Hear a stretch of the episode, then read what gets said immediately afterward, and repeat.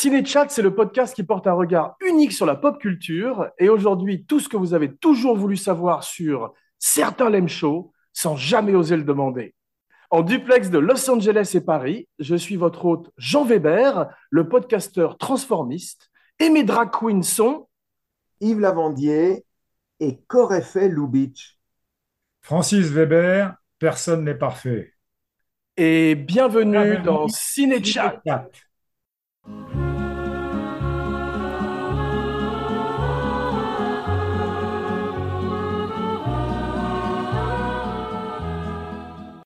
Ravi de vous retrouver, mes cinébuddies, et pour l'un d'entre vous, de t'accueillir avec joie pour la première fois dans l'émission, Yves Lavandier, scénariste, réalisateur et spécialiste mondial de l'écriture de scénarios et de la comédie.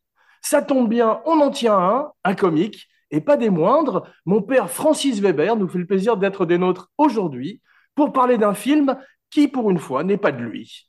Alors, accrochez-vous au pinceau, j'enlève l'échelle et je laisse sans plus tarder la parole à Yves qui nous raconte la genèse du film dans un chapitre intitulé This is a man's world.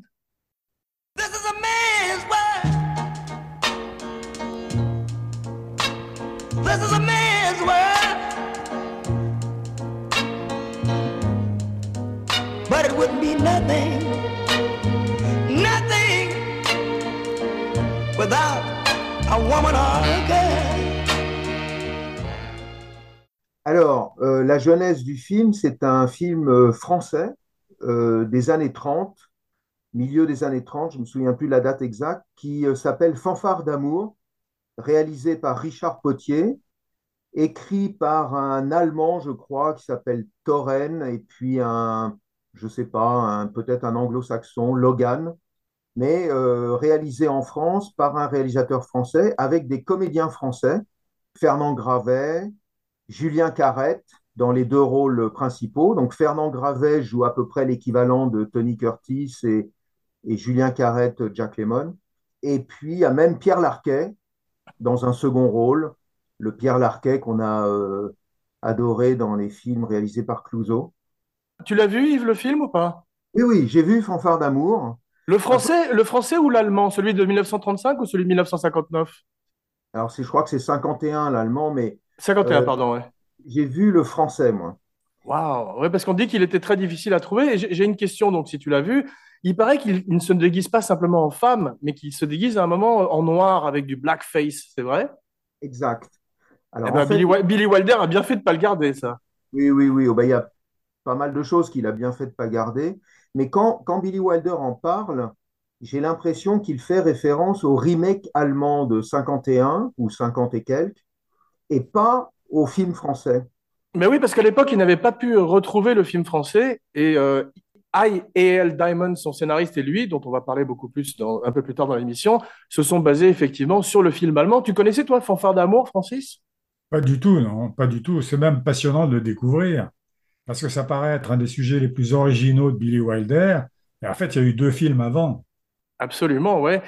Alors, juste pour info, moi, je l'ai découvert, je ne l'ai pas vu pour le, pour ce podcast, je l'ai découvert il y a deux, trois mois, parce que Patrick Brion l'a programmé au cinéma de minuit. Ok.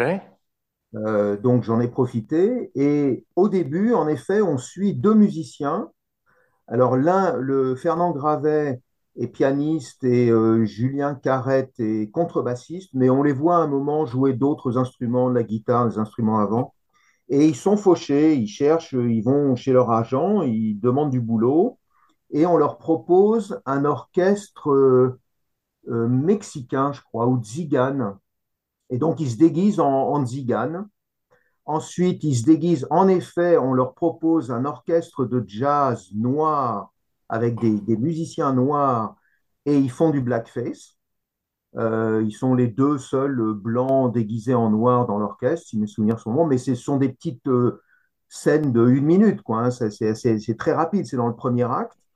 Ensuite, un- papa, la, la grande idée de Billy Wilder, c'est effectivement la prohibition et euh, tout d'un coup de, de mettre des gangsters derrière eux et leur donner tout d'un coup une motivation de s'enfuir. Alors voilà, en fait, non seulement de s'enfuir, mais de rester déguisé. Voilà. Euh, c'est l'une des grandes différences entre l'original et entre Fanfare d'amour et, et certains l'aiment c'est en effet cette, euh, cette motivation de survie finalement, qui donne lieu à une scène très importante dans certains l'aiment chaud, qui passe un petit peu inaperçue mais qui est capitale. C'est quand ils se retrouvent dans la première fois dans la chambre d'hôtel.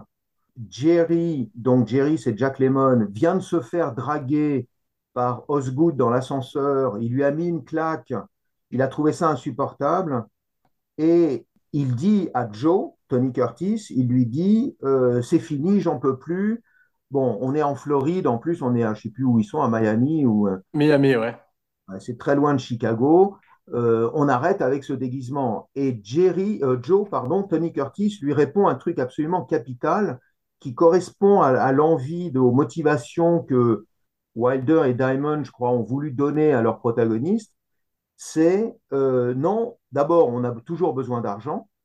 C'est aussi la motivation dans Fanfare d'amour. Hein. Si, s'ils continuent déguisés dans Fanfare d'amour, c'est parce qu'ils ont besoin, ils n'arrivent pas à trouver de boulot et que ça leur permet, ça les fait vivre mais surtout parce que Spads, euh, George Draft, le, le- le mafieux, euh, nous cherche dans tous les orchestres masculins du pays, donc on est obligé de rester euh, déguisé. C'est ça, on n'a pas cette motivation-là dans, dans Fanfare d'amour. Mais il y a, il y a d'autres problèmes dans Fanfare d'amour. euh, Ouais. D'ailleurs, le- à l'occasion du film, j'ai décou- j'ai découvert qu'en anglais, le mot guêtre, ça se disait Spatz, effectivement, comme le surnom de George Raft, dont on va beaucoup parler aussi un peu plus tard. Papa, tu es le seul de nous trois à avoir rencontré Billy Wilder, donc c'est l'heure de nous taire. À toi. Enfin, on me donne la parole. Non, en fait, c'est vrai que Billy Wilder, je l'ai rencontré à la MGM, où on refaisait, je crois que c'est la MGM, parce que je me confonds les studios maintenant. J'ai été dans beaucoup de studios américains, tu vois, et on, on- on refaisait, il refaisait l'emmerdeur. Il n'aurait pas dû d'ailleurs, c'est un autre problème. Mais toujours est-il que j'ai vu arriver ce petit bonhomme, il était tout à fait étrange, il était cordial, on a eu une espèce de lutte d'accent tous les deux, parce qu'il était autrichien et moi français, mais il a été sympathique. Et il m'a invité à déjeuner. Il m'a emmené dans une espèce de restaurant, alors le plus minimaliste possible parmi les snacks, tu vois. C'était vraiment blanc partout, plastique partout, C'est un délicatessen à Beverly Hills qui s'appelle Nathan Hall, où il prenait tous ses petits déjeuners, déjeuners euh, depuis 50 ans. Tu n'as pas tort de confondre petit déjeuner et déjeuner, parce qu'à déjeuner, on a mangé deux croissants et un peu de café. Ah oui. C'était ça, c'était ça son menu. On trempait nos croissants dans le café, et là, il a été irrésistible. Parce qu'il faut lui reconnaître une chose, dans la vie, dans le film, il s'est un peu planté, je le plains, parce qu'en fait, on en parlera après. C'est plus une question d'âge qu'autre chose, tu vois. Il faut pas vieillir quand on fait de la comédie, et je m'adresse à moi-même. Mais de toute façon, donc, on était installés tous les deux, il a commencé à me parler d'abord de ce que j'ai fait moi, ce qui m'a sur- surpris. Parce que moi, j'étais par rapport à lui, j'étais un, un jeune, un étranger, etc. Mais il m'a dit, alors vous êtes arrivé à la huitième cage aux folles, là, etc. C'est-à-dire qu'il savait des choses, tu vois. Hmm. Et puis, euh, il était fascinant.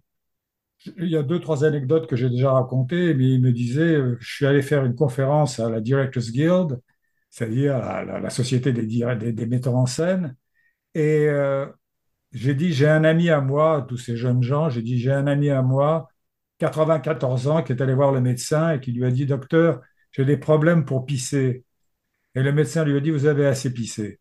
Bon, il, il racontait des trucs comme ça. Moi, évidemment, ça m'amusait énormément. On bavardait et il y a un truc très américain qui s'est passé à ce moment-là. Il y avait une vieille dame assise à deux, trois tables de nous qui écoutait comme ça. Puis tout à coup, elle s'est levée. Elle avait fini son, son déjeuner, elle. Et elle est arrivée vers nous. Elle a dit, ça fait une demi-heure que je vous écoute. Je vous ai trouvé très intéressant. Alors, on l'a remercié, mais je ne vois pas très bien ça se passer en France. Je ne sais pas pourquoi, tu vois. Bref, donc ma rencontre avec Billy Wilder a été formidable. Après, il a écrit quelque chose de pas très gentil sur moi dans ses mémoires parce qu'il a complètement loupé mon film. Il a dit c'est pas une comédie ce film. L'emmerdeur? L'emmerdeur. Hmm. Voilà, c'était mon- mes contacts avec Billy Wilder. Je dois ajouter que je lui avais donné en arrivant dans cette espèce de snack là une cassette des fugitifs américains. J'avais envie d'avoir son avis. Il n'a pas été tendre. Il l'a vu, ce qui est très gentil. Il m'a rappelé, il m'a dit, il faut pas mélanger le slapstick avec le drame. La petite, qui est plus ou moins autiste, qui ne parle pas, ça va pas avec le type qui reçoit tout à coup, le- quand il tire en l'air sous la voiture et qui reçoit. il t'a redit que c'était pas une comédie, en gros, quoi. En gros, il m'a insulté. Ah non, plus drôle encore, et c'est terminé ensuite, c'est que il m'envoie le script à lire. Et je suis catastrophé.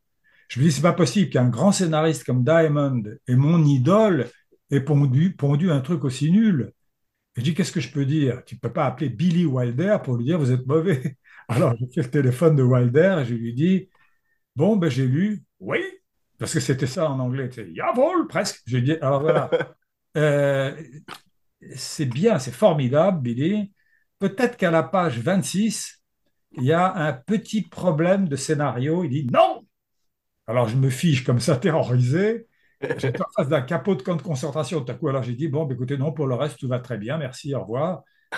Voilà, voilà, voilà mes rapports avec Wilder. Oui, à propos de la cage aux folles, j'ai relu, euh, j'ai trois bouquins sur les mémoires de, de Wilder, et euh, il dit que quand il était déprimé, à une, ép- à une- à une période de sa vie où il était déprimé, il est allé voir et revoir et re-revoir la cage aux folles, une dizaine de fois. Ben, bravo, euh, Jean Poiret, parce que moi, finalement, j'ai malheureusement seulement adapté. C'est un des rares sujets dont je suis jaloux. C'est tellement fort. Et c'est un des rares bons remakes euh, de tes films, puisque Mike Nichols a, a collé à l'original. Oui, c'est surtout Ellen May que j'ai rencontré, sa scénariste. Je l'ai rencontrée Ouais. à New York parce que je lui demandais de faire l'adaptation des fugitifs américains que j'ai fait, c'est-à-dire l'américaniser. Et Ellen May, tu connais sans doute, c'était quand même une grande scénariste. hein. Mais à l'époque, elle était flemmarde, elle habitait un superbe appartement à New York. Elle a dit Only production rewrites. Ça veut dire je ne fais que des petits rewrites de production. Je ne veux plus écrire un scénario. Je comprends. Et, euh, voilà, et, elle a dit, voilà, c'est ça ce que tu viens de dire, c'est-à-dire qu'elle a dit, La Cage aux Folles est un- une bonne adaptation de notre part à, à Nichols et à moi, parce qu'on a collé le plus possible à l'histoire française. C'est ça, même si Nathan Lane n'est pas, n'est pas aussi bon que Serrault, le scénario est, est une copie conforme. Oui, c'est vrai. On parlera d'ailleurs avec Yves, parce que je dois dire que ça m'intéresse de vous voir tous les deux, dans la mesure où vous êtes tous les deux des passionnés de cinéma, tous les deux. Mais d'un côté, il y a quelqu'un qui est un exégète, qui est un analyste, tu vois, et qui est allé très très loin dans les explications au niveau du scénario, au point que quand je l'ai lu moi, je lui ai dit c'est remarquable et rébarbatif. tu te rappelles? Et, et- et toi, tu es Une aussi fraude. passionné, une fraude, non, tu es aussi passionné, tu es aussi, euh, mais tu as un côté animateur qui te permet d'entrer avec humour dans les exégèses. C'est un mot que j'adore parce que c'est un mot de mots croisés. Vous n'avez qu'à regarder ce que ça veut dire. dans les analyses. Et euh, ça, ça donne un couple très intéressant là. Je, je- je- je vous regarde. Mais rébarbatif, exégèse, on sent que tu joues au Scrabble aussi, Je effectivement. n'arrête pas. Je suis en train de te parler, j'ai une, une partie en cours. Don't you know, girl, you'll be a woman soon. Please come take my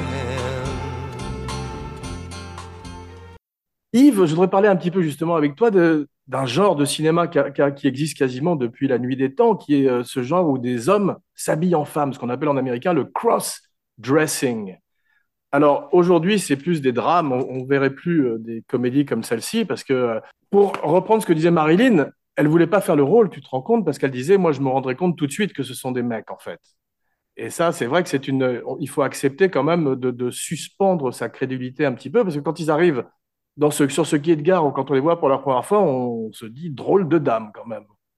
Oui, moi, j'ai pas, j'ai pas ce problème-là. Euh, Je pense que ça fait partie de la convention du, de ce genre de récit.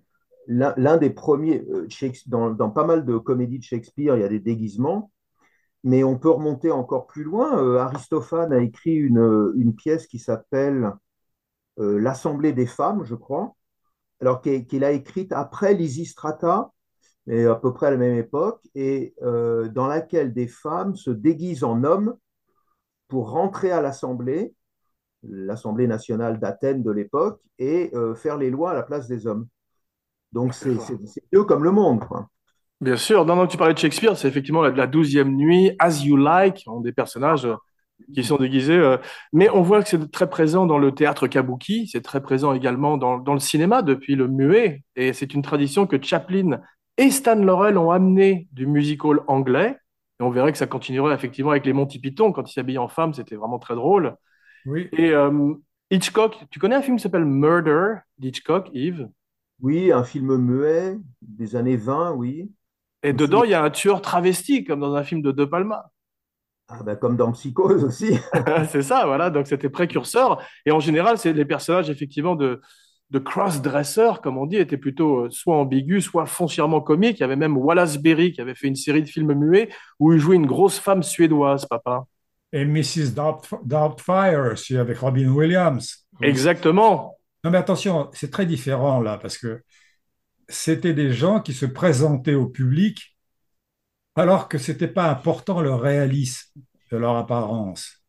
Tandis que là, voilà deux hommes qui sont en femmes, pourchassés par des tueurs impitoyables et qui doivent convaincre. Et pour cette raison-là, moi je sais que tu m'avais déjà commencé à, à me faire hésiter sur le cross-dressing, comme tu dis, avec Tootsie. Quand Dustin Hoffman est couché, c'était Jessica Lange, c'est ça? Bah, il y a la même scène où il est couché avec Marilyn Jack Lemmon et effectivement, on se dit, quand elle se frotte ses pieds contre ses gros pieds d'homme, on se dit, mais pourquoi ne se rend-elle pas compte? Soit. Non, en fait, ce que je voulais dire, c'est qu'il y, a- y a la barbe qui pousse aussi. Ouais.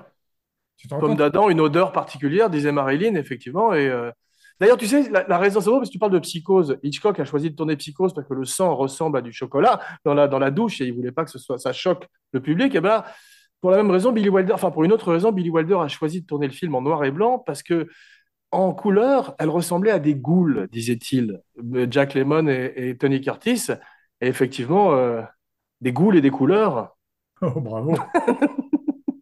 Tu as vu, un tel père, tel fils. Mais, euh, Ah, tu vois, lui, il est remarquable et pas rébarbatif. hein. non, enfin, toujours est-il que là, euh, je pense qu'il faut passer là-dessus. C'est Ouais. un peu comme si tu disais le théâtre, non, j'y crois pas parce que les gens sont tout blancs. Ouais. Ça veut rien dire. Tu entres dans une convention, tu vois, et surtout, Hmm. tu entres dans un scénario remarquable de comique. Et ça Ouais. fait, ça fait pardonner le reste. Un autre grand exemple, c'était Victor Victoria de Blake Ah ouais. Edwards. Ah ouais. qui était très réussi aussi. Euh, j'avais beaucoup aimé un film qui s'appelle, plus sérieux, celui-ci, qui s'appelait Flawless, un des bons films de Joel Schumacher, Ouais, qui avait De. Niro face au grand Philip Seymour Hoffman. Tu l'as Ouais. vu, Yves? Non, je connais pas. Ouais, c'était un, bon, un très bon film. Et puis, bien sûr, Priscilla, Reine du désert, et, et plein de films. Et des films beaucoup plus euh, sérieux, beaucoup plus dramatiques par la suite. On verrait que ce ressort comique d'homme qui s'habille en femme a un peu disparu de nos jours. J'ai l'impression, oui. Ouais. Il y a eu le, le fat suit aussi, tu sais, les, les gros costumes qu'a euh, Eddie Murphy quand il s'habille en femme ou euh, Martin Lawrence. Ça aussi, le fat suit est disparu, sauf dans les drames quand, euh, par exemple, Gary Oldman joue euh, Winston Churchill et ne veut pas prendre du poids. Et puis il y a Brian Grazer, tu m'as dit, le type qui jouait dans La Momie, qui maintenant joue le rôle d'un obèse. Brendan Fraser, Brendan Fraser. Brandon Fraser. Et il aurait un fat suit parce que bien qu'ayant pris énormément de poids, il- mais même dans La Chèvre, dans La Chèvre, quand Pierre Richard se met à avoir une allergie, eh ben dans le- la, la version américaine, il a un fat suit et c'est infiniment plus réaliste, effectivement. Bah, tu parles, c'est les mecs de KNB qui sont les types qui font les effets spéciaux de Walking Dead et des films de Tarantino et de Scorsese. Donc, effectivement, ça ressemble pas à, à un airbag comme dans le film français, quoi. Ouais. Papa, oui, à propos, tu, toi, tu as fait euh, beaucoup de films sur les homosexuels. La cage aux folles, Partners, Le Placard, Les Tu. Oui, mais je t'interdis de me tutoyer. Non, non, en fait, si tu veux, oui, c'est vrai que j'ai été homosexuel pendant 45 ans, donc il n'y a pas de problème. Non, en fait, euh, c'est toujours, je pense par, par exemple au placard. Hein. Ce n'est pas, c'est un homme qui se fait passer pour un homosexuel, c'est un peu comme ils se font passer pour des femmes. Ouais. La cage aux folles n'est pas mon sujet à moi, malheureusement. Et dans quel autre film j'ai... Partners, le film avec Ryan O'Neal et Ah oui, John oui. Hurt. Ah, voilà un film que j'ai raté qui aurait pu être un très bon film. Tu veux expliquer pourquoi? Oui. Tu n'as pas vu Partners, Yves? Non, jamais. Vénard. Donc, en fait, si tu veux, j'ai fait une énorme erreur parce que le sujet était intéressant. Le sujet, c'était euh, un criminel en série à West Hollywood, donc euh, à Los Angeles, qui tue des homosexuels. Cruising, mais à LA au lieu de New York. Oui. Et on charge Ryan O'Neill, qui était un flic qui était très beau, de partir là-bas et de se faire passer pour homosexuel pour faire son enquête. Mais un peu comme dans Il était une fois un flic, où on donne une fausse famille à Michel Constantin, là on lui donne un comptable qui était joué par Hurt, hein, C'est ça, Hurt, le grand Et- John Hurt. et euh, il, il- il était lui homosexuel, vraiment. Malheureusement, tu vas comprendre l'erreur, au lieu d'en faire un homosexuel qui est plus costaud que l'autre pour que les homosexuels se sentent non pas flattés, mais pas humiliés.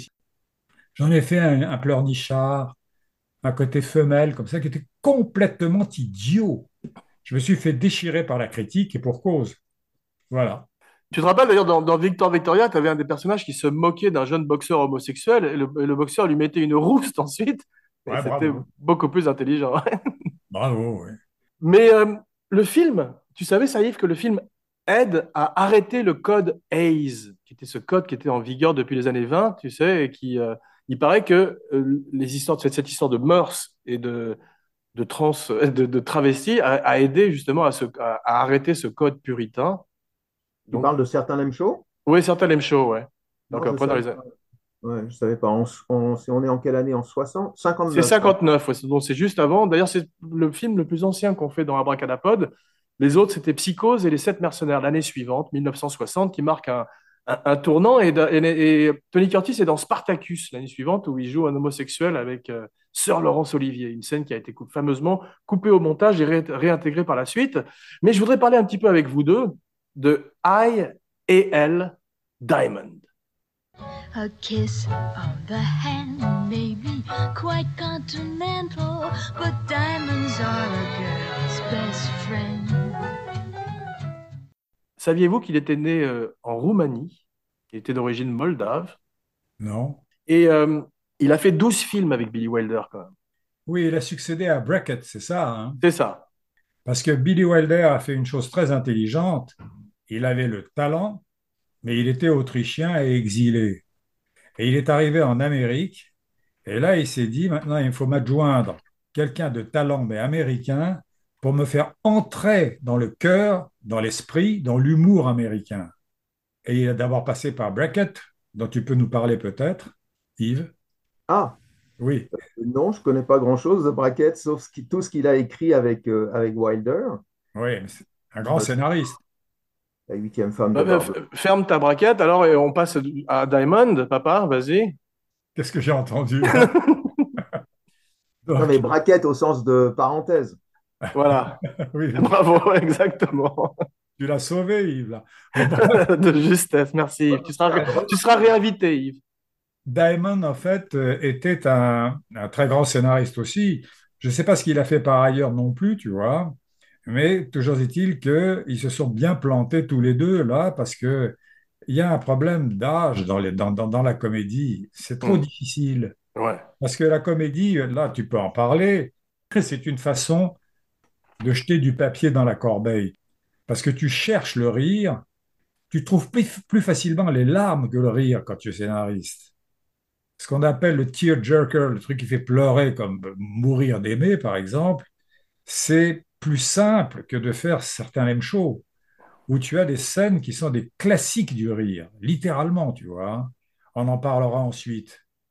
Et là, Diamond, bon, il a, a eu beaucoup de talent. D'ailleurs, Billy Wilder a été impitoyable avec Brackett. Il l'achetait comme un Kleenex au moment où il estimait que bah, c'était fini. Et il est passé avec Diamond. Avec qui il avait également des, des engueulades légendaires comme un couple marié, comme quand on écrit avec quelqu'un. Ouais. Mais il y a un truc d'ailleurs qui est connu, c'est euh, le fait que sur la dernière réplique, Personne n'est parfait, qui est une des plus belles chutes du cinéma comique mondial, hein, dans l'histoire. D'ailleurs, je me rappelle, Philippe Labro, qui est un copain, qui est un journaliste, scénariste euh, et réalisateur aussi, et romancier, au moment où je lui disais que j'allais voir le film, m'a dit, Tu sauras que le film est fini quand tu seras toi dans la ligne, dans la file de cinéma, dans la queue de cinéma. Tu sauras que c'est fini quand tu entendras un hurlement de rire. Et effectivement, or, il paraîtrait que Diamond et euh, Billy Wilder, fatigués en fin de journée, après avoir bossé comme des fous, ont fait cette fin provisoire pour eux. Et la dactylo qui a tapé le truc a éclaté de rire. Ah, ils se sont dit, tiens, peut-être ça, il faut le garder. Ouais, absolument. Mais c'est, comme tu dis, une des plus grandes fins de l'histoire du cinéma. On y va pour Dactylo Rock? Alors attention les gars. 1, 2, 3, 4 Monsieur le directeur, sans même le savoir De tous les hommes, vous êtes le plus vénard Vous avez des tigri-tigri-di Dactylo Rock. Elles sont les plus parfaites, elles chantent en tapant ta tête Pour finir sur Diamond, euh, une info. hein. Alors, d'abord, vous rappelez qu'entre Brackett et Diamond, il y a eu d'autres scénaristes, mais avec lesquels euh, Wilder ne s'est pas du tout entendu, dont Chandler, Raymond Chandler, qui Oui. était bon sur les dialogues, mais archi nul sur la structure, et puis un autre avec lequel il a écrit Stalag 17, dont le nom m'échappe, et euh, avec Quel lequel- film a-t-il écrit avec Chandler? euh, Assurance sur la mort. Ah, c'est ça, voilà, c'est ce que je pensais. ouais. Et euh, Stalag 17, il a pas, il a pas, il l'a laissé, enfin, il a fait qu'un seul film avec lui, et puis il a fini par trouver Diamond. Moi, ce que je trouve euh, assez remarquable dans l'histoire du, couple Wilder-Diamond, c'est que euh, Diamond était présent sur les tournages, tous les jours de tournage. Il avait une chaise, il ne, c'était pas de la co-réalisation, euh, il ne, il ne dirigeait personne, il ne parlait pas, mais de temps en temps, il échangeait des petits, euh, des petits signes de tête, de temps en temps, C'est drôle, ça fait penser aux frères Cohen ou à Paddy Chayefsky sur le plateau de Network avec Sidney Lumet. Ouais, mais c'est exceptionnel. Je veux dire, quel réalisateur, alors aux États-Unis, un peu plus, mais en France, quel réalisateur offre une chaise à son scénariste principal Ça t'est déjà euh, arrivé, papa? Moi, ça m'est arrivé que des monstres s'in- s'incrustent sur mon plateau. Je dirais pas leur nom, mais j'ai fait un AV qui s'appelait Art a qui est un de mes échecs euh, majeurs parce que d'abord, j'avais pas écrit le scénario. Alors, si tu écris le scénario, d'une certaine manière, tu te connais, tu te protèges en tant que metteur en scène. Et là, j'ai été flatté par Ned Tennant, qui tenait Paramount, qui m'a reçu. C'était d'ailleurs pas du tout Ned Tennant, c'était pas à Paramount, mais ça n'a pas d'importance. Dans un autre studio. Le type, m'a- le type m'a reçu en me disant, Ah, je venais de lire Out on a Limb, mais je vois pas ce que j'avais à foutre là-dedans. Et il m'a dit, seul un génie comme vous, Oh. euh, tu parles, seul un génie comme vous peut faire ce, ce- ce film, vous allez faire un grand film. Je pouvais plus sortir, tellement ma tête avait gonflé. En réalité, je me suis cassé la gueule, mais surtout, le scénario avait été écrit par des jumeaux. les Goldwyn, Joshua Goldwyn et puis ouais, son frère. hein. Mais c'est épouvantable. C'est dommage que tu les aies trahis là, parce que ça a été un cauchemar. Ils étaient là tous les jours. Ah Et c'est un cauchemar multiplié par deux. Parce que c'était le même visage qui te critiquait, tu vois. Il y avait, il y avait quatre yeux, deux paires d'yeux braqués sur moi avec haine. Donc ça m'a complètement paralysé et je trouve que c'est mieux de ne pas avoir le scénariste sur le plateau. Mais toi, tu as déjà été présent en tant que scénariste sur le plateau d'un des metteurs en scène avec qui tu as travaillé? Mais on me virait. On me virait, on me virait poliment. C'est-à-dire que j'arrivais, je me prenais les pieds dans des câbles. On faisait semblant de me respecter. C'est-à-dire, ça va, ah, voilà l'auteur, voilà l'auteur. Ben, l'auteur s'en va maintenant, tout de suite. hein.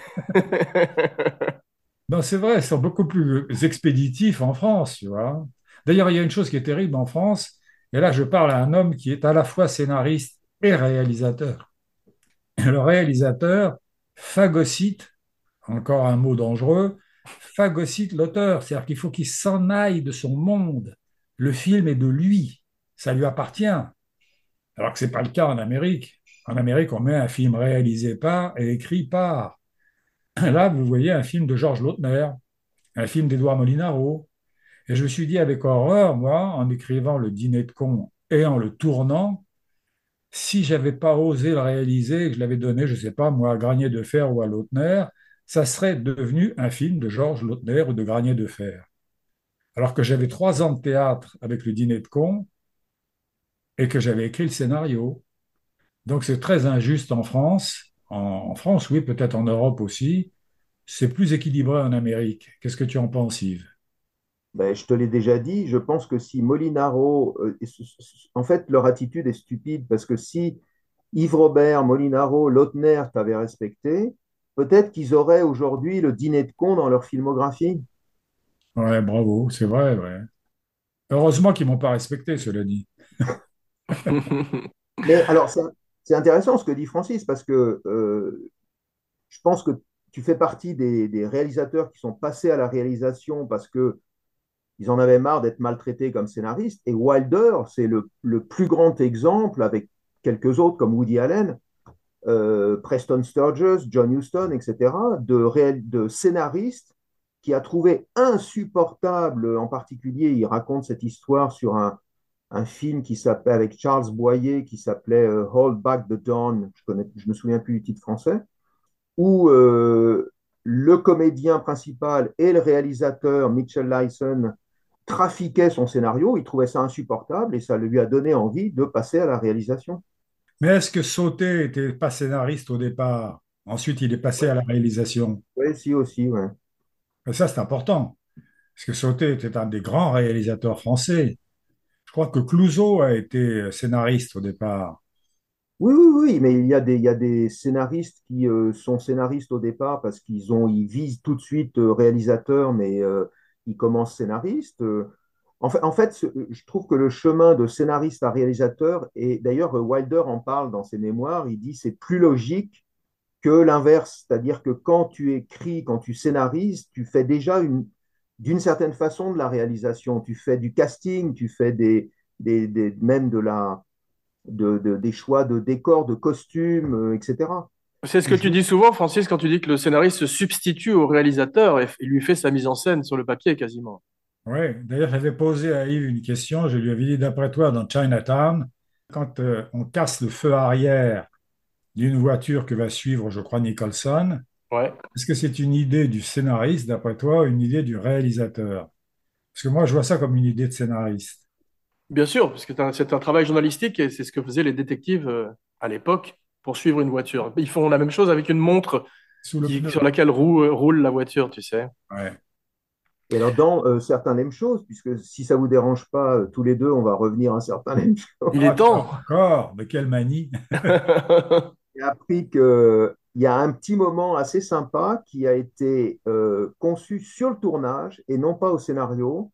C'est quand euh, Sugar, donc Marilyn Monroe, euh, arrive sur le quai le long du train et euh, elle aurait dit à Billy Wilder euh, J'ai rien à faire, quoi. Donne-moi quelque chose à faire, je ne fais que marcher le long du quai.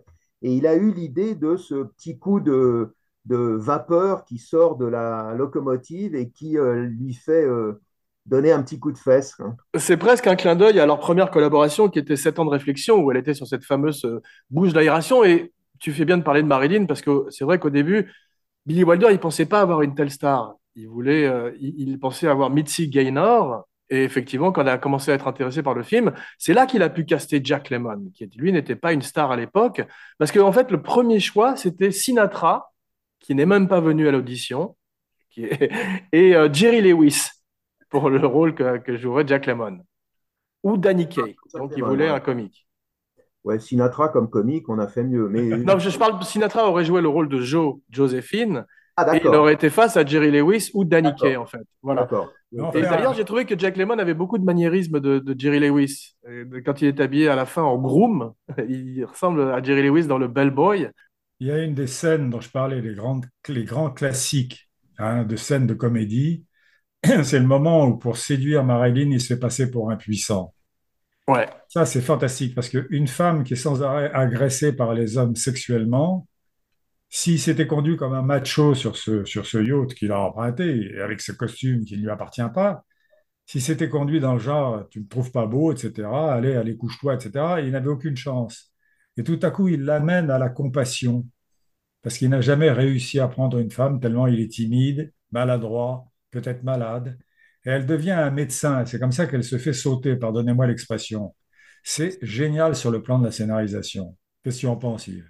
Ah oui, oui, je suis d'accord. Et moi, je, j'imaginais, je trouve que c'est une scène de séduction d'une, d'une créativité folle. Et je, je me suis dit, euh, ils ont cherché, Diamond et Wilder, ils ont cherché un, quel, quel pourrait être un moyen inventif de séduire cette femme. Et en lisant euh, les, mémoires de Wilder, j'ai appris que c'était pas tout à fait ça à l'origine. À l'origine, euh, Wilder et Diamond se sont dit, qu'est-ce qu'il y a d'encore plus fort que de séduire Marilyn Monroe? Réponse, être séduit par Marilyn Monroe. Et c'est comme ça qu'ils ont, qu'ils ont imaginé euh, l'écriture Ah, c'est du, génie scénaristique. hein. Et une très grande scène de l'histoire du cinéma. Mais parlons un petit peu de Marilyn, parce que c'est peut-être la plus grande icône de l'histoire du cinéma.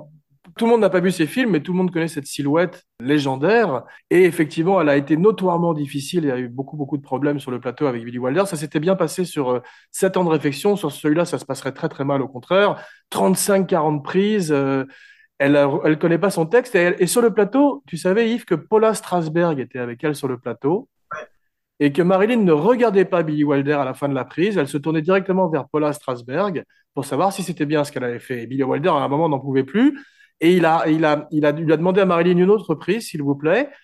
Et à la fin de la prise, il a dit couper, et il s'est tourné vers Paula Strasberg. Il a dit ça te va, Paula, c'est bon pour toi? Et elle a eu tellement la honte devant l'équipe qu'elle avait, elle est partie du plateau. Ah, Alors, pour Paula Strasberg, c'était la femme de Lee Strasberg, qui était le grand gourou de l'acteur studio. Voilà. Et en plus de Paula Strasberg sur le plateau, Billy Wilder devait faire face à Arthur Miller, à qui Marilyn était mariée à l'époque, et qui voulait faire des rewrites et qui n'arrivait pas de, le- qui arrêtait pas de venir vers lui en disant ce serait mieux si elle le jouait comme ça, si elle faisait ça.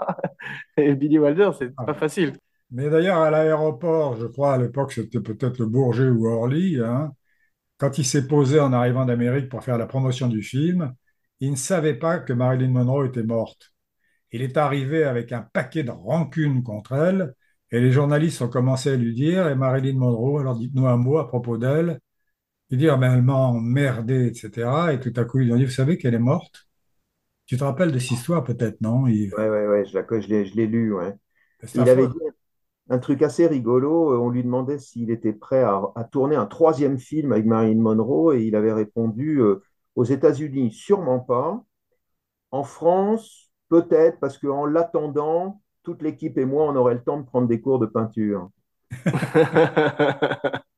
Il l'a envisagé pour Irma la Douce quand même. hein.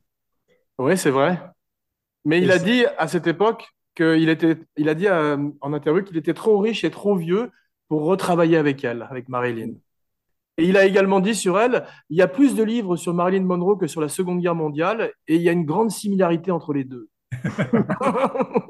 Ça me rappelle Lubitsch. avait- Ils ont fait à, à Shakespeare ce qu'on a fait à, à la Pologne.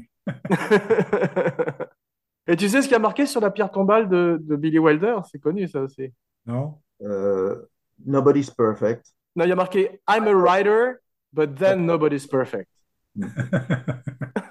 Et vous savez, et la plus drôle de toutes, c'est la pierre tombale de Jack Lemmon. Tu la connais, Yves? Je la connais parce que Francis me l'a racontée il y a quelques semaines et elle est, mais je laisse la raconter ou Francis, elle est, elle est géniale. hein. Euh, ouais, non, il y a simplement marqué in, dans. Jack Lemmon, dans. Ouais, comme dans un Il faut bien préciser que dans les génériques de films, si tu fais un film de Tarantino, par exemple, tu mets, je ne sais pas, Jack Lemmon in, Inglorious Bastards. Enfin, là, c'est Jack Lemmon in, dans la tombe.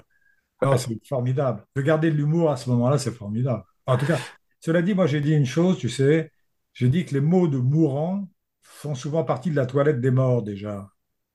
C'est-à-dire, qui a eu l'idée de mettre Jack Lemmon in? C'est peut-être Jack Lemmon, mais c'est peut-être aussi un de ses scénaristes. hein. Je préfère penser que c'est Jack Lemmon. hein.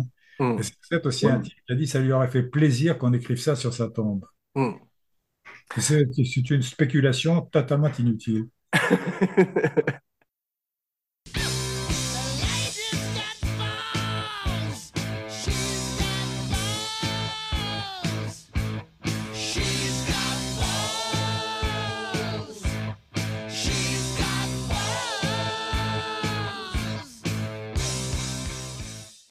Quelques trivia sur le film. Euh, Tony Curtis voulait être aussi beau en femme qu'il l'était en homme, parce qu'au début, ils sont arrivés avec une espèce de garde-robe assez euh, de matrone, tu vois, ils étaient assez euh, médiocres en femme, et il a dit, moi, je veux être aussi, aussi bien habillé que Marilyn Monroe.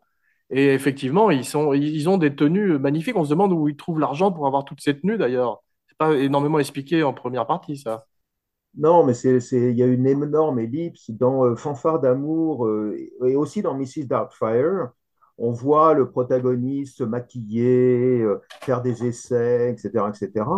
Et là, ils ont cette intelligence de faire une énorme ellipse et on les retrouve sur le quai de la gare. Et Pollack et enfin Pollack, Chisgal et Gelbert feront la même chose dans Tootsie. Quand, Exactement. Enfin, dans Tootsie, on le voit quand même se maquiller. Il y a un moment où on le voit plus euh, tard, plus tard, c'est ça, voilà, plus exactement. tard. Mais il est dans le, dans le, dans le bureau de son agent, qui est joué par Sidney Pollack. Et après, il est dans la rue. Ouais, Voilà, en tu ne Ouais, trouveras jamais plus de boulot. Et euh, Michael Dorsey dit, ah bon, tu crois? Et cut, on le voit dans les rues de New York habillé en femme. Et ouais, on se pose la question de- du maquillage. ouais. Mais euh, Tony Curtis, qui est intelligent, il a vu euh, Jack Lemmon sortir en femme et commencer à faire, euh, à en faire beaucoup dans le côté euh, excentrique et féminin. Donc il s'est dit, moi, il faut que je parte dans la direction opposée. Et il a basé sa performance sur sa mère. Donc il est beaucoup plus euh, à l'intérieur, beaucoup plus modéré que ne l'est Jack Lemmon et il se complète magnifiquement. Le film est censé se passer en Floride, en particulier ce magnifique hôtel, mais c'est à San Diego. Ils sont pas allés Ouais, à Miami. ouais. Et vous avez vu que Tony Curtis, notoirement également, s'inspire de Cary Grant pour sa performance en héritier de la famille Shell. Cary Grant aurait vu le film et a dit, mais je parle pas du tout comme ça. Ah non, moi, j'ai- ah ben, j'en sais rien, j'étais pas là, mais toi non plus d'ailleurs.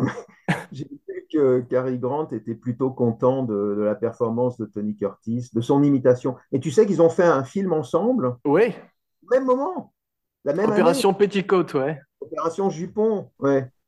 Et tu Je trouves pas vais- que euh, Daniel Craig dans euh, À couteau tiré, dans Knives Out et Glass Onion, il prend un peu l'accent euh, de Tony Curtis, il, il- il fait une petite imitation Cary Grant aussi. C'est vrai, mais il se base quand même énormément sur le sud des États-Unis. Il a cet accent quand même de, de la Louisiane, très très prononcé. Je sais pas, je trouve qu'il a un drôle d'accent, je trouve qu'il en fait trop. Enfin bon, J'ai pas vu le deuxième, j'avais bien aimé le premier. Il paraît que le deuxième est un peu moins bien réussi, mais Il y a, euh, il y a une, euh, un en scène, je pense que c'est peut-être Billy Wilder, qui a dit personne ne peut faire aussi bien que Cary Grant, lui entrant dans un salon avec une raquette sous le bras en disant une partie de tennis. Au silence qui suivit, je compris que Weber avait fait une plaisanterie. à propos de silence, euh, Billy Wilder est obligé de rajouter des silences parce que les gens rient sur les répliques. Donc il est obligé de revoir son montage parce qu'il y a des répliques qui sont perdues. Et ça t'est arrivé, ça, papa? Oui, c'est une erreur totale. Là, je ne veux pas critiquer mon idole, mais c'était ma première, euh, mon premier, ma première expérience du cinéma, mon premier scénario, qui s'appelait Appelez-moi Mathilde, dont on ferait bien d'oublier le titre et le film d'ailleurs.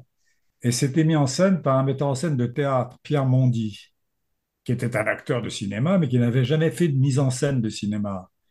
Et là, il a eu l'excellente idée de mettre des silences entre les répliques en disant ça, ça va faire rire.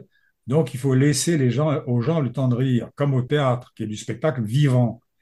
Tu parles, quand tu es un lundi dans un cinéma où il y a quatre personnes et que tout à coup tu as un trou entre deux répliques, c'est lamentable.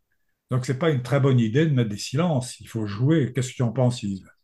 Alors oui, c'est, moi je trouve que c'est très délicat parce que c'est difficile d'anticiper, mais Wilder dans Satin M Show, Wilder et Diamond, ils ont eu une idée géniale euh, dans Les la scène maracas, les maracas. Maracas, ouais. C'est quand Extraordinaire scène, ouais. Oui, non, enfin, c'est la scène où Jerry euh, dit euh, je vais, je vais me marier avec Osgood et balance euh, pas mal de, de- d'énormités et à chaque fois il, euh, il ponctue ça avec ses maracas pour permettre au, au public de rire. Et puis si le Grande public ne rit pas, au moins il y a les maracas. quoi. Euh, et puis ça donne quelque chose à faire à, à Lemon et il est fantastique. Lemon qui, euh, dans les trivia, continuerait pendant des années après l'énorme succès du film à envoyer des chocolats tous les ans à Jerry Lewis pour le remercier d'avoir refusé le rôle. Mais euh, il y a un très grand player, le, comme on dit en anglais, le most valuable player. Pour moi, le le- le- l'acteur quasiment le plus important du film, c'est Joe E. Brown, qui joue Osgood, qui est extraordinaire, qui est un véritable comique, qui vient du cinéma muet, qui est un ancien grand joueur de baseball, et qui a la grande réplique de Personne n'est parfaite. C'est lui qui joue le milliardaire, papa. Tu sais, qui a l'histoire d'amour avec, euh, Évidemment, évidemment, avec- fantastique. Et il est vraiment exceptionnel parce qu'il est. C'est le seul d'ailleurs qui soit sincère dans ce film qui est sur les apparences où tout le monde ment tout le temps. Même les mafieux, à la fin, se font passer pour des amateurs d'opéra dans, dans l'espèce de séminaire en Floride. Et finalement, Joey Brown, c'est le seul qui soit euh, parfaitement sincère tout le temps. Est- Ouais, c'est exactement ce qu'il avait à faire, cela dit. hein. Comme il joue Ouais. d'un amoureux et d'un amoureux aveugle, parce que l'amour est aveugle, c'est Ouais. formidable comme il joue. Ouais, C'est étonnant. Et d'ailleurs, je trouve qu'il y a plus d'alchimie entre lui et Jack Lemmon qu'entre Tony Curtis et Marilyn Monroe. Et euh, Tony Curtis a dit qu'en parlant de Marilyn Monroe dans la scène où il devait l'embrasser, dont tu parlais tout à l'heure, c'est comme d'embrasser Hitler. Et ce qui est terrible et beaucoup moins drôle, c'est que Marilyn a été enceinte de lui, paraît-il, sur le plateau et a fait une fausse couche. Tony Curtis était son amant alors que Miller était sur le plateau. Non. Ouais. Alors ça, je ne savais pas, j'ignorais. En revanche, ce que Tony Curtis, ce que j'ai lu, c'est que il s- il- quand Tony Curtis est arrivé à Hollywood à la fin des années 40, Ils étaient sortis ensemble, effectivement. ils sont sortis ensemble avec Marilyn Monroe. Elle, elle était à peine connue, elle n'avait pas, même pas fait euh, All About Eve. Donc on est en 48, 50, je ne sais pas, ils sont sortis ensemble. Mais je ne savais pas du tout qu'ils avaient... euh, Si, si, c'est ce que j'ai entendu à l'occasion de cette émission et de ma recherche. Mais Marilyn Monroe s'est tellement mal entendu avec Billy Wilder qu'il ne l'a même pas invité à la fête de fin de film. Un petit peu comme avec Bogart, ça s'était très mal passé sur Sabrina, tu sais, où euh, il l'invitait jamais à boire avec l'équipe en fin de journée pour les rap parties, comme on dit. Et finalement, des années plus tard, Wilder louerait totalement Marilyn Monroe et dirait que c'était une actrice extraordinaire et que pour arriver à faire ce qu'elle faisait en arrivant non préparée, sans, sa- sans savoir son texte, fallait vraiment être une très très grande star. Ça, c'est évident. oui. Ma-. Marilyn Monroe touche 10% de, de- de- du gros. Tout le monde sait que c'est elle la star du film. Et la trivia que j'ai le plus aimé, pour conclure sur les trivia, c'est que euh, Anthony Perkins aurait auditionné pour le rôle de Jack Lemmon. Mother? J'imagine, habillé comme, habillé comme dans Psychose. Ça aurait été merveilleux. some more. Y'all niggas want the wild shit? Give me some more. Yo, Spliff, where the weed at? Give me some more. I know y'all niggas need that. Give me some more. Even though we getting money, you could give me some more. With the cars and the big crib, give me some more. Everybody spread love. Give me some more. If you want it, let me hear you say it. Give me some more. Et moi, j'ai deux autres trivia. Euh, enfin, je ne sais pas si ça s'appelle ça les trivia. Tu parles de Mitzi Gaynor, mais Mitzi Gaynor, c'était quand même pas la grosse vedette, euh, même Mais ils les pensaient pas qu'ils pourraient avoir une star comme Marilyn Monroe. Ils ont, ça, ils tombaient des nues. Il avait une réflexion intelligente. Il avait dit c'était le rôle le plus faible, parce que c'est vrai qu'elle ne fait pas grand-chose, Sugar. Hein. Ouais. Euh, Joe et Jerry, et même Osgood sont des, des plus jolis rôles. Eh ben, on lui a fait le, le casting le plus, on lui a donné, on a donné à ce rôle le plus faible le casting le plus fort. Le plus- Bien sûr, et ce qui lui a permis, comme je disais, de caster euh, Lemon dans le rôle, qui n'était pas du tout une star à l'époque, contrairement à Curtis, lui qui avait déjà un vrai nom. Mais euh, le film fait deux heures, papa. Je croyais que c'était Billy- je croyais que Billy Wilder disait qu'à partir de- d'une heure et demie, les minutes comptent double en comédie. Qu'est-ce qu'il nous a fait là? Ah, il s'en est rendu compte après, sans doute. Parce que ça met énormément de temps, euh, énormément de temps à se poser ce postulat de départ. On reste très longtemps dans un film de gangsters, Ouais. euh, où on voit d'ailleurs toutes les gueules de l'époque extraordinaires de, Ah, de ces gangsters. George Raft est dedans, non? George Raft, bien sûr, qui fait le fameux Spats Colombo et qui revient au cinéma à l'époque, alors qu'il était parti depuis assez longtemps, et qui d'ailleurs a une scène assez drôle avec un type qui joue avec un quarter comme lui et à qui il dit euh, Qu'est-ce que c'est que ce truc de, de, de- de clown? Et ce type d'ailleurs, qui est le même type qui est dans le gâteau, qui le tue quelques scènes plus tard, c'était le fils d'Edward G. Robinson. Ah, dis donc. Ouais, Edward G. Robinson Jr. Mais comme je disais, on voit toutes les gueules de l'époque. Tous ces gangsters ressemblent à des gangsters de Dick Tracy. C'est Freaks quasiment, tu vois, de, de Todd Browning. Quoi. Dans les grandes idées dont tu parlais de scénario qui font ta mise en scène, tout d'un coup, quand euh, ce cercueil se fait tirer dessus par la police et qu'il y a de l'alcool qui commence à couler du cercueil et qu'on comprend que c'est- qu'on est dans la prohibition et que tout est, tout est expliqué sans dialogue, c'est vraiment magnifiquement fait par Diamond et par... euh, je voudrais faire un tout petit passage sur le scénario avec Ouais. Là. Pas fatalement sur le scénario de certains lame shows, d'ailleurs, mais sur le scénario en général. Je me suis rendu compte que la plupart du temps, quand on revoit un film, on a le sentiment qu'il a vieilli. Or, les seuls films dont je me souvienne qui ne donnent pas ce sentiment sont les films dont le scénario était très fort. Par exemple, je revois La traversée de Paris avec Bourville, Gabin et l'entrée fracassante de De Funès. Je peux le voir trois, quatre, cinq fois, j'ai pas le sentiment que ça a vieilli. Je regarde Rio Bravo, peux le voir deux, trois, quatre, cinq fois, j'ai pas le sentiment que ça a vieilli. Ce qui vieillit, c'est les films dont le scénario est fragile souvent. Même si la mise en scène est parfaite, qu'est-ce que tu en penses? Ah, mais je suis entièrement d'accord. Un bon scénario, c'est le meilleur moyen de survivre à la trappe de l'histoire.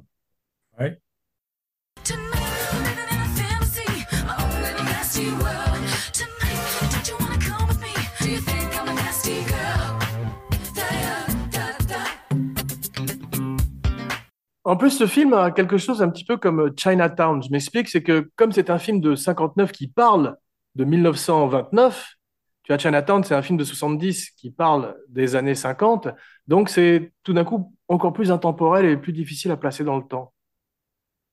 Au silence qui suivit, je compris que Jean Weber venait d'émettre une théorie. Il y a un personnage qui a, qui a disparu et qu'on voit un petit peu dans le film, c'est les, les, les- les gens sous rigolos, tu sais, comme Arthur. Ou, euh, ça, c'est ça, ça a disparu de la comédie, ça. Et le, et- et le milliard, et le milliardaire des Lumières de la ville aussi. Exactement. Il conduisait la voiture et quand il était sous, il y a Chaplin qui disait, mais attention, vous condu- je conduis, moi, il avait le volant en main, tu vois. Un peu disparu, ça, oui. Oui, puis il y a le, le client au début de chez Mozzarella qui veut une, une nouvelle tasse de café, une autre tasse de café. C'est ça, mais ça, les vices sont vus comme quelque chose de mignon parce que même Tony Curtis est addict, est addict au jeu. Il joue avec des courses de chiens, tu vois. Et, euh, et on rit également un petit peu de l'alcoolisme de Marilyn Monroe un peu plus tard dans le film, qui arrête pas. de- Ouais.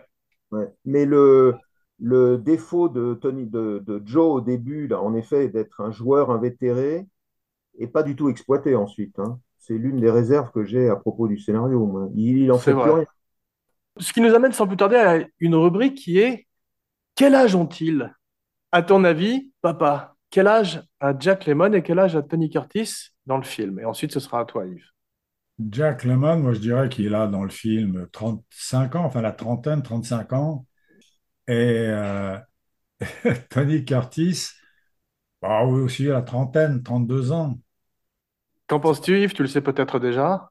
Non, non. Alors toi, tu nous parles de l'âge de Joe et Jerry ou l'âge Non, de... non, non, parce que justement, c'est intéressant parce qu'on va parler de leur âge dans le film, et, enfin, en particulier Marilyn, l'âge, son âge dans la vie et son âge dans le film, qui n'est pas le même. Ah Mais oui.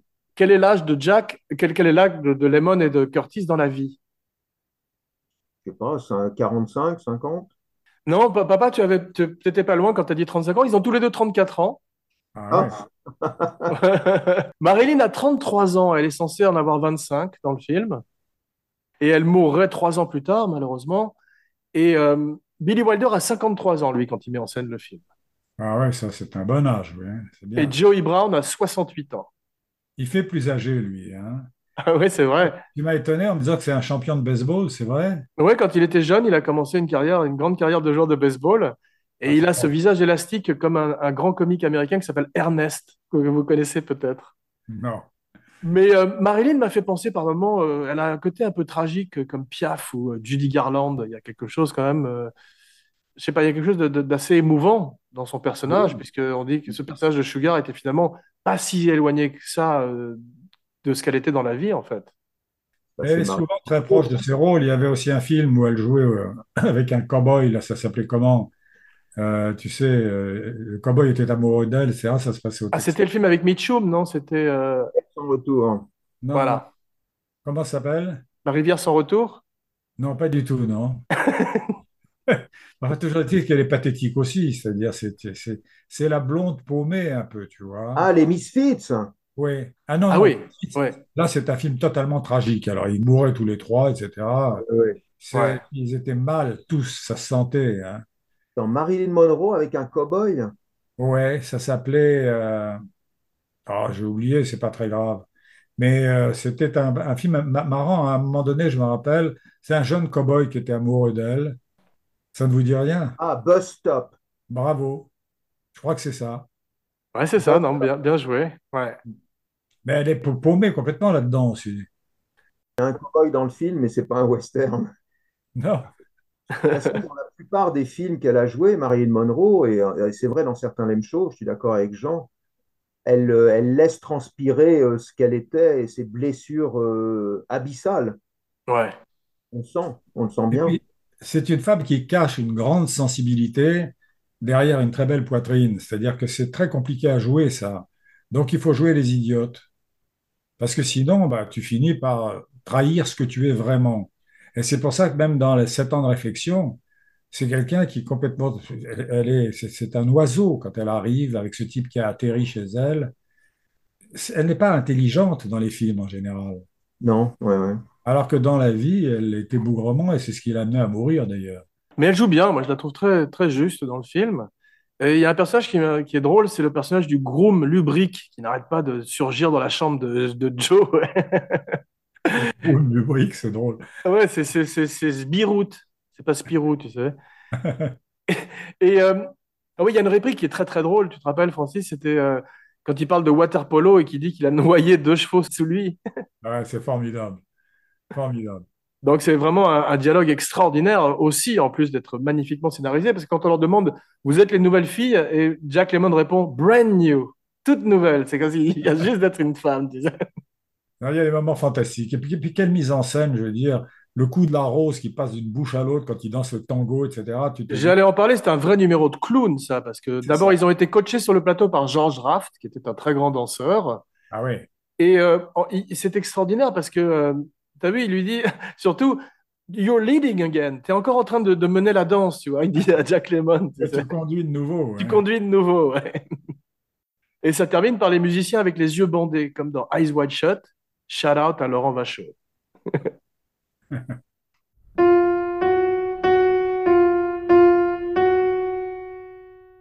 Mais il y a un truc qui est très émouvant, c'est quand elle est dans le lit et qu'elle vient de passer cette première nuit avec euh, Tony Curtis, elle dit un truc terrible parce que c'est prémonitoire. Elle dit It was suicidally beautiful. C'était beau à se, à se suicider cette soirée. Waouh. Ouais. Je ne me souviens pas de ça, mais c'est effectivement tragique. Ouais. Ouais. C'est Tony Curtis sur la page qui dit le titre du film, qui dit Some Like It Hot, et ça c'est toujours réjouissant quand on dit le titre du film. Et il y a un très bon gag sur la, la société Shell, tu sais, où il montre le coquillage. Ah oui. Parce que quand elle lui demande qu'est-ce que vous faites, de- Ah, pour qui travaillez-vous? Et cette fin exceptionnelle, effectivement, Nobody's Perfect, où tout d'un coup, euh, on, on se dit, ben, ils vont se retrouver ensemble. Quoi. On accepte l'homosexualité de ce couple. Qu'il n'y a, il pas un argument qui puisse émousser la passion de, de- du milliardaire, là. Il y en a pas. Tu peux faire ce que tu veux, tu peux dire, mais je suis le mannequin peace, par exemple, tu vois. Eh ben, c'est pas grave. Qu'il n'y a rien à faire. Enfin, quand on demandait à Wilder euh, ce qu'ils allaient devenir, il répondait Je ne sais pas. Rien à cirer. C'est-à-dire, ça a été dit aussi à propos de Newman et Redford. Est-ce que c'était réellement un couple qui s'aimait, plus que dans- comme dans Brokeback Mountain, tu vois, dans The Sting, dans l'Arnaque, pardon, dans euh, Butch Cassidy, on avait vraiment l'impression qu'ils étaient complètement l'un avec l'autre, si tu veux. Et c'est ça les buddy stories, c'est qu'il y a toujours un tout petit côté équivoque. La chèvre? Oui. Ah bah, les.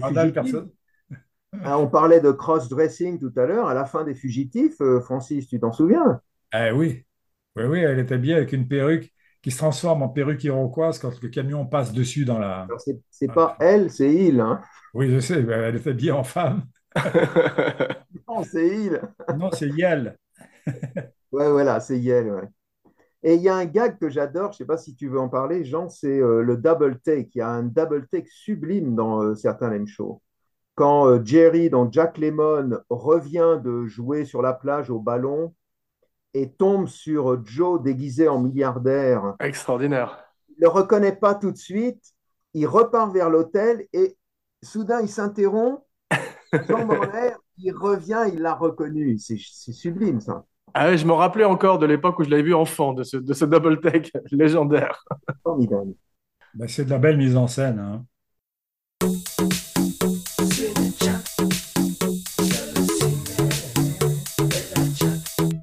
Bien, merci mes cinébodies pour ce voyage dans ce classique de la comédie. On se retrouve dans quelques jours pour une surprise. En attendant, n'oubliez pas de liker, de partager, de commenter, de follower partout où l'on écoute des podcasts, plus une bonne critique et 5 étoiles sur iTunes. Et n'oubliez pas de vous abonner à la chaîne Abracadapod sur YouTube avec les fantastiques vidéos de Romain Lenoff. Et maintenant, vos noms et vos phrases signatures, la fameuse catchphrase. Yves, c'est à toi. Alors, Yves Lavandier, il serait parti aux toilettes. Francis Weber, j'aurais bien joué une femme à côté de Marilyn. Parfait. Jean Weber pour Abracadapod et Cinéchat signing off. Podcasts are a girl's best friend. Wow.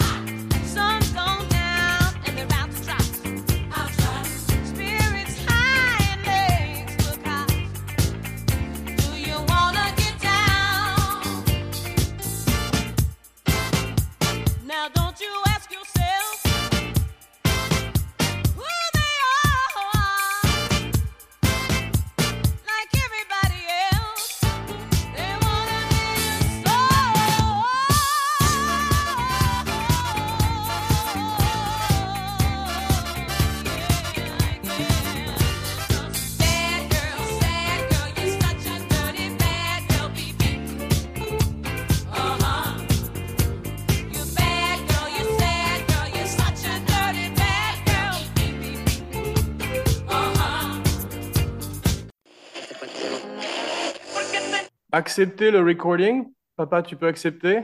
J'accepte. Non, non, non, pas la voix. C'est pas, t'es pas dans Star Wars. Allez. Ouais. Computer, enhance.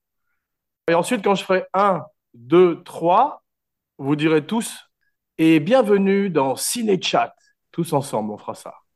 Voilà, non, c'est pas gagné, mais on va voir ce que ça va donner. Allez, c'est parti. Ça enregistre, c'est bon.